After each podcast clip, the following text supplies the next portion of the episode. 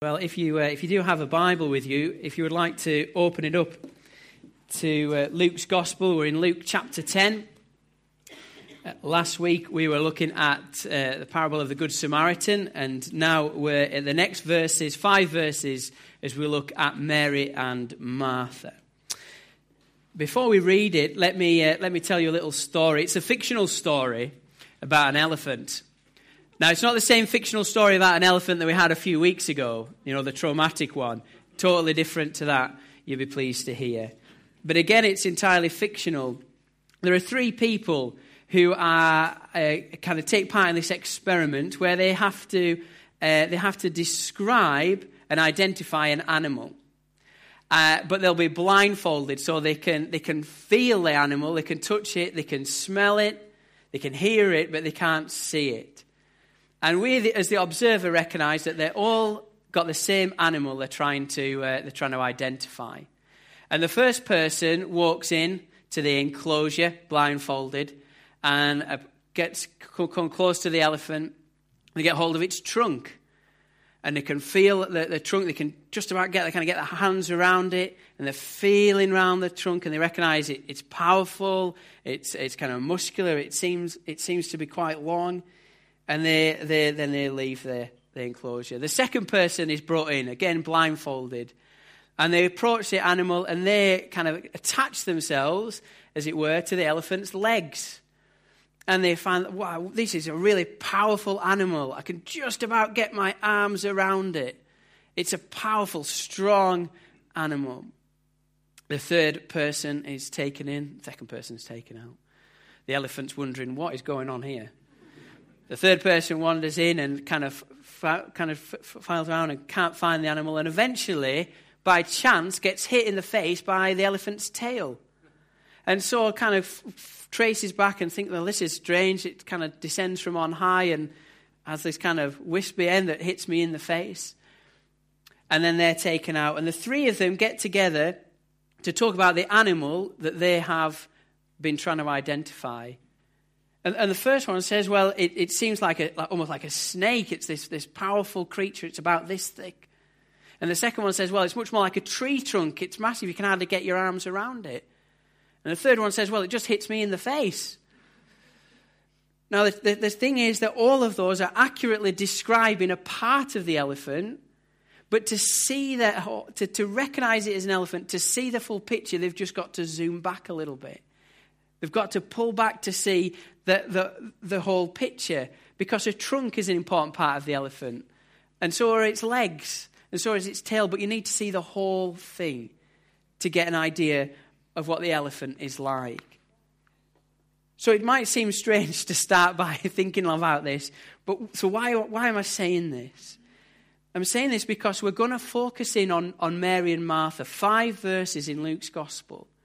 But as we focus in on it, as we, as we seek to zero in on it, we need to keep stepping back to see the, the, the bigger picture. If we zero in only here, there's a danger we'll overemphasize or, or just get the emphasis wrong. Luke has very intentionally put this passage just after the Good Samaritan.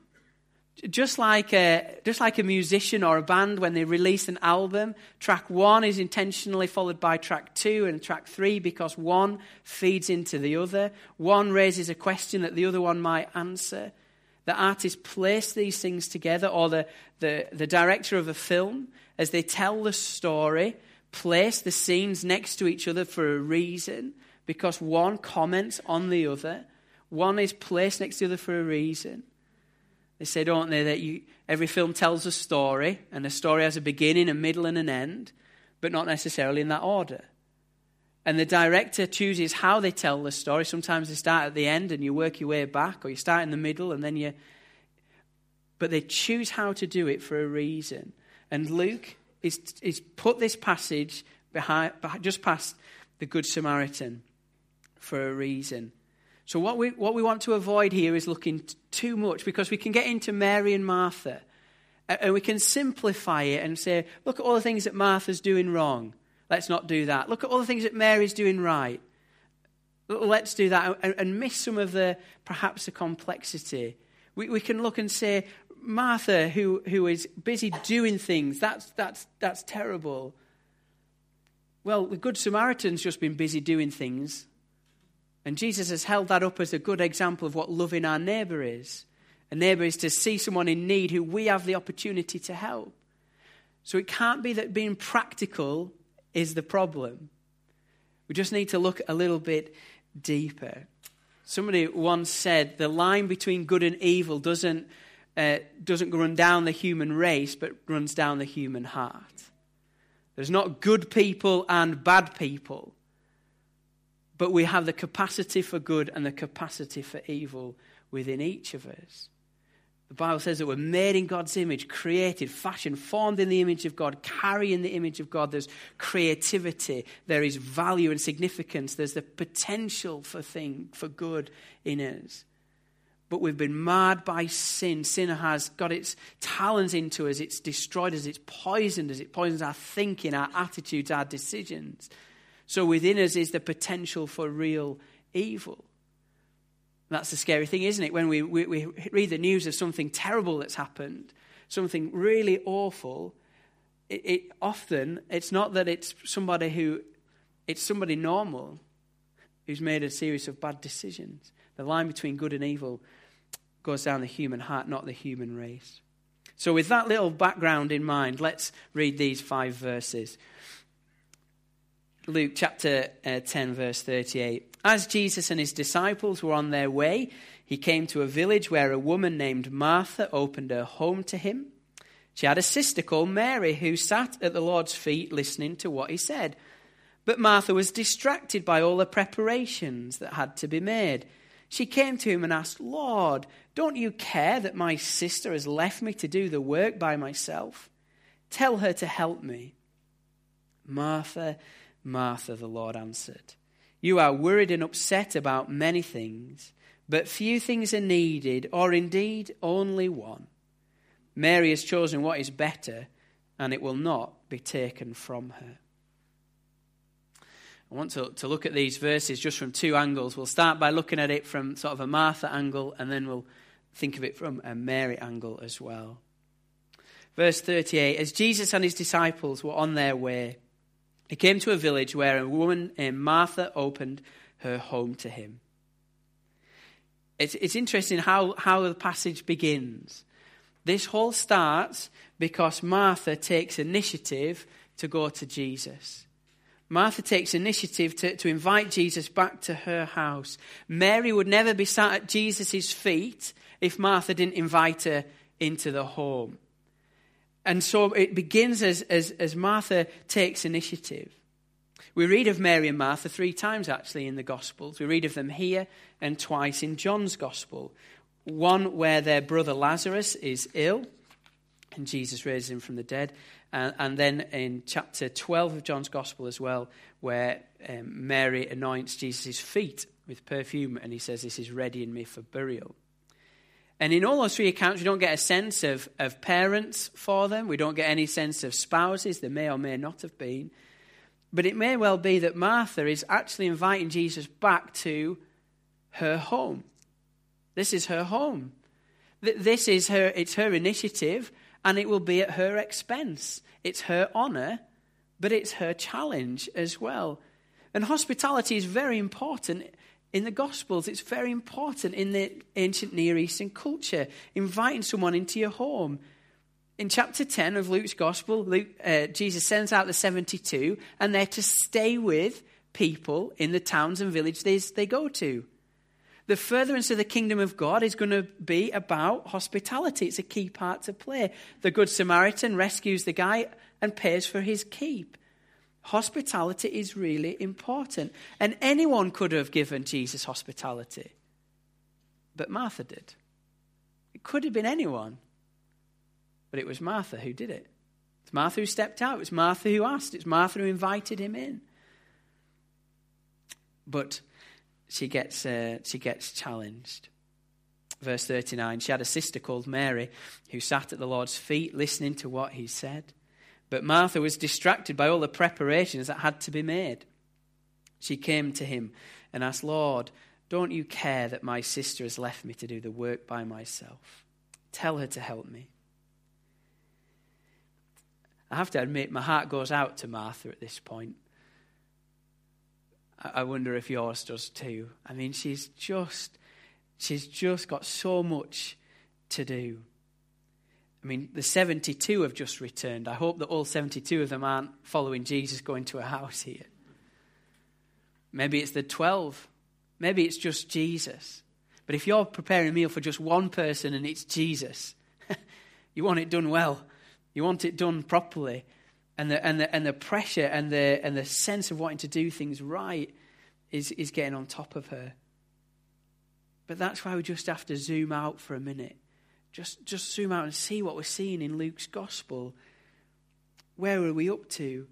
See, Jesus has been set, has set out for Jerusalem. Jesus is on his way to Jerusalem where he will be killed, where he'll give his life for, for us. And so on his, way to Jeru- on his way to Jerusalem, I think he wants to just spend time with his friends. We know that Jesus loves Martha and Mary. We know because John tells us in John 11, verse 5, that Jesus loved Martha and Mary. He wanted to spend time with them.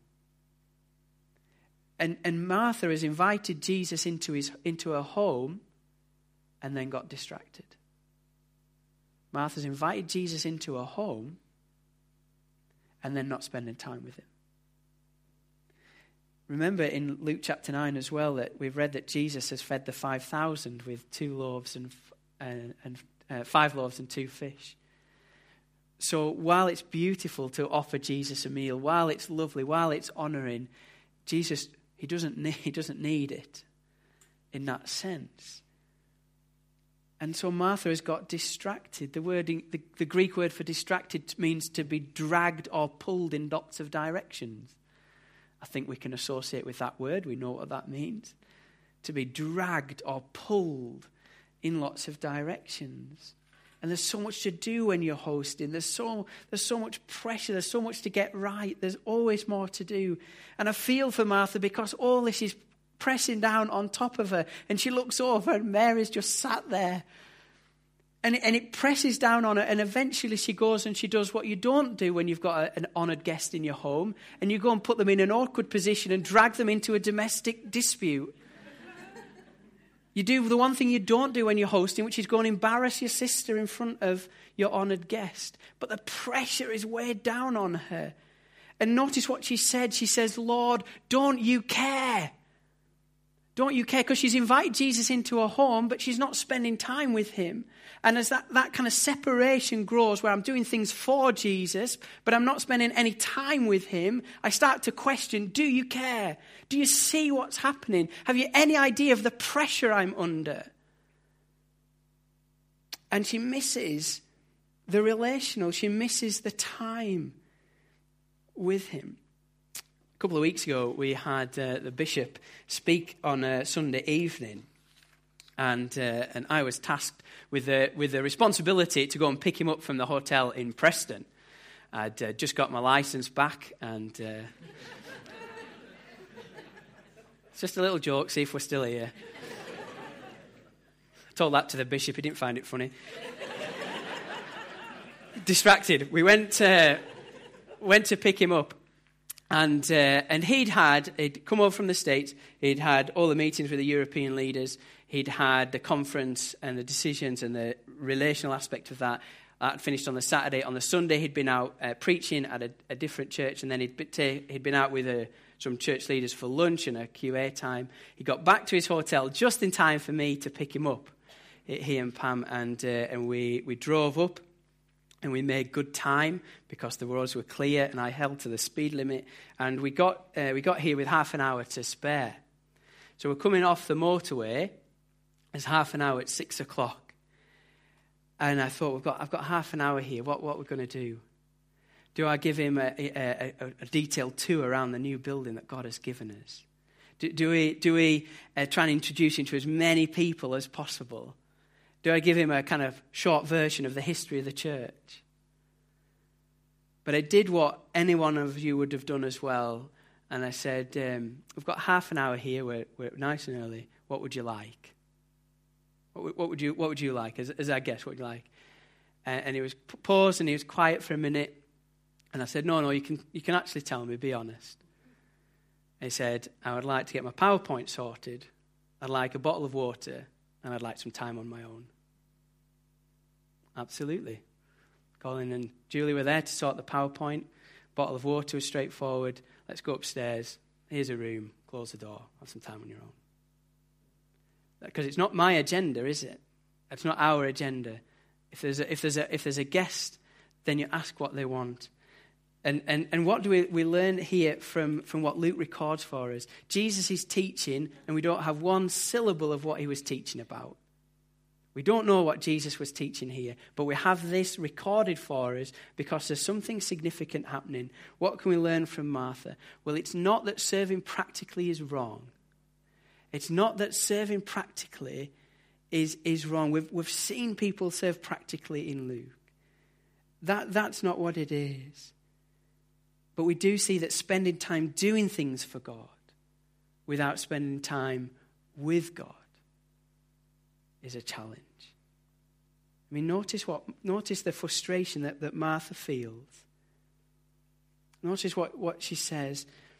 She says, Lord, don't you care that my sister has left me to do the work by myself? Tell her to help me. Martha is, is, is that pressure. I'm doing things, I'm doing things, I'm doing things. And I look out and somebody here doesn't seem to be doing anything. So I point the finger and I say, You need to help me in my ministry. You need to help me in my ministry.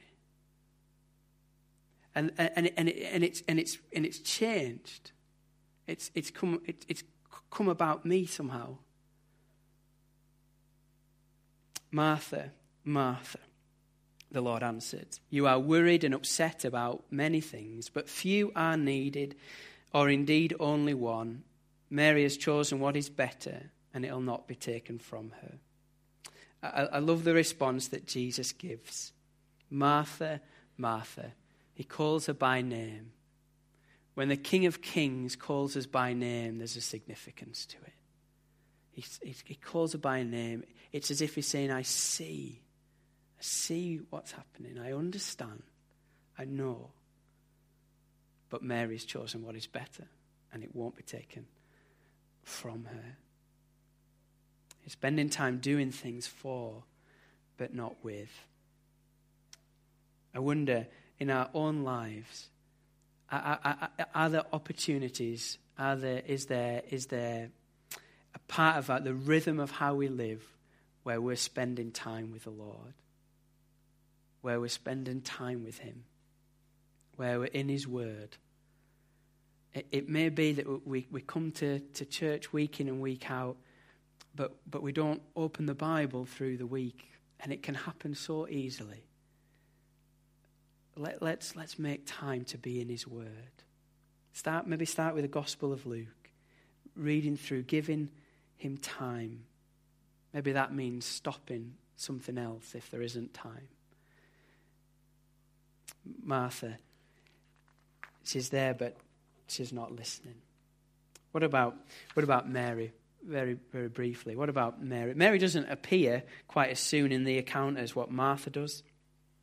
We get to verse 39, we read that Martha has a sister called Mary who sat at the Lord's feet listening to what he said. It's a very intentional thing here. Mary is sat at the feet of Jesus. It's a, it's a posture, a position of somebody who's wanting to learn, of, of a disciple. Disciples would sit at the feet of the rabbi in, in, in wanting to learn from them, in wanting to, to hear what they say. It's this very intentional act of seeking, of listening, of wanting to learn, of giving honor. And it's very interesting that Martha calls Jesus Lord, but Mary sits at his feet. Martha calls him Lord and, and, and, and is, but, but, Jesus, uh, but Mary sits at his feet. And it's, and it's a challenge, isn't it? We live, in a, we live in a society which is sort of results driven. If, if, you're, if you have a certain personality type, and I think plenty of us do, something, doing something tangible is very attractive. Doing something is, is kind of how we're made, and, and that's good. but to intentionally sit at the feet of Jesus. I think that's the point, isn't it? Mary isn't here by accident. She's not there because she's lazy. She's not there because that's the only seat in the room, but she's placed herself there. And I don't think that we find ourselves at the feet of Jesus unless we've been intentional about it, unless we've, we've decided to do that. And we place ourselves at the feet of Jesus. Are we, are we doing that? Uh, in the rhythm of our week, is that happening? Are we placing ourselves at the feet of Jesus? In other words, is there, we, is there time for us to be to, to pray, to, to commune with Him, to read His Word? It'll not happen by accident. It may say in, in, your translation when we read, when I read in the NIV that Mary has, has chosen what is better, it might say Mary's chosen the, the better portion or, or, some phrasing a little bit like that. And, and, and the, the thought here is that um, that's very intentionally, it's, it's a meal image. Mary has chosen the better meal or the better part of the meal. And so we might look at these five verses as, as almost the story of two meals the meal that Martha is um, making for Jesus, and the meal that Jesus is giving to, Mar- to Mary. And, and, and she has chosen what is better. Deuteronomy chapter 8, verse 3 says, Man shall not live on bread alone, but on every word that comes from the mouth of God. Jesus uses that as, as he's tempted by the enemy to, uh, to rebuke him. And there's a sense that as we get into God's word, we're being fed. That there's something significant here, that there's, some, there's, there's goodness here that we feast on, there's truth here which directs, that it's important that we are in, in the Word of God. And I wonder if we could summarize what we've looked at by saying you can't make a meal for Jesus unless you've eaten the meal provided by Jesus. It's hard to make a meal for Jesus, to, to, to be involved in service, which we've said is good, to serve is good, practical outpouring is good. But when it's separated from time with Him, from feeding on His word, from relation with Him, there comes frustration there comes um, challenge, there comes upset. We start to question, Lord, do you care that this is happening? It's hard to make a meal for Jesus unless you've eaten the one prepared by him.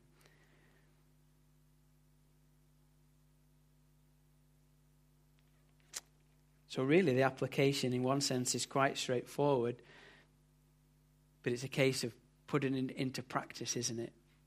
Is that what is happening this week. It may be this, e- this, this evening, not quite.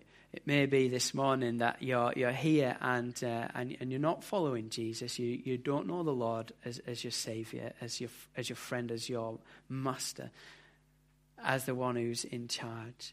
But the things that we're looking at just seem to, to resonate, just seem to, to land where you're at. And I just want to encourage you that that image of to sit at the feet of Jesus, to, to come to him, to listen, to engage, to, to, to hear what he's about, is a special place to be. And, and if, if you're here and that's, that seeking is happening in your heart, then, then keep seeking because you'll discover in him a treasure that is, surpasses anything else in life. And if you would like to, to talk about that, then, um, then please, I'd love to. So would lots of folks here to talk to you further about it. I'm going to pray as we close. I'm going to ask the, the band if they'll come back up so that we can uh, close our time together by, uh, by singing. But let's, let's, let's just pause for a moment. Father, we've, um, we've read here, in one sense, of a very uh, ordinary instance, something that, um, a situation, a scenario we can, we, we can see lived out. And yet, something that um, still speaks to us very much today. Lord, if you have been speaking to our hearts, then Father, I pray that you'll give us the, uh, the courage to, to respond. Father, as we journey with you, we want to um, be responsive. We want to be obedient. We want to, uh, to resist going through the motions. And Father, we ask that, that we, would, uh, we would have those times, those uh, regular routines where we're found at, at your feet, we're found in your word. And Father, I pray that our service would be, would be um, fueled by that, would be a joy.